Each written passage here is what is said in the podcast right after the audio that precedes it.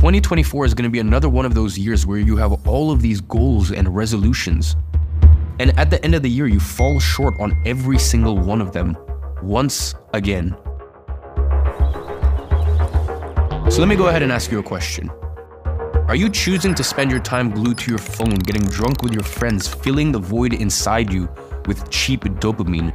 Because listen, that is one option. And quite frankly, that's the path that 99% of people take. 386. Declined. Brick. Think about the fact that your phone was produced by a company worth almost $3 trillion, and they've spent the last 16 years perfecting their product.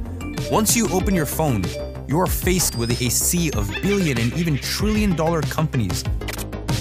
You need to understand the root cause of all of these problems and how you're literally getting all of your time stolen from you. Hey, Brian, how'd it go? I don't know. I just feel like I'm destined for something more.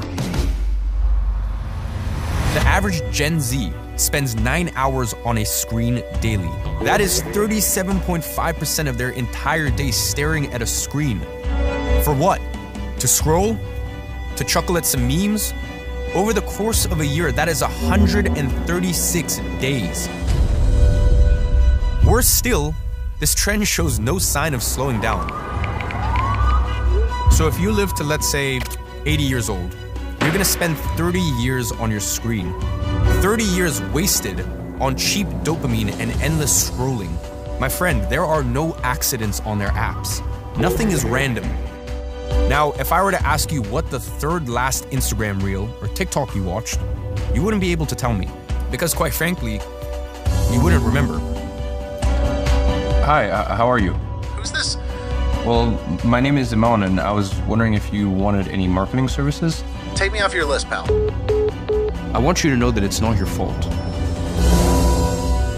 Just as long as you realize that it is time to take action.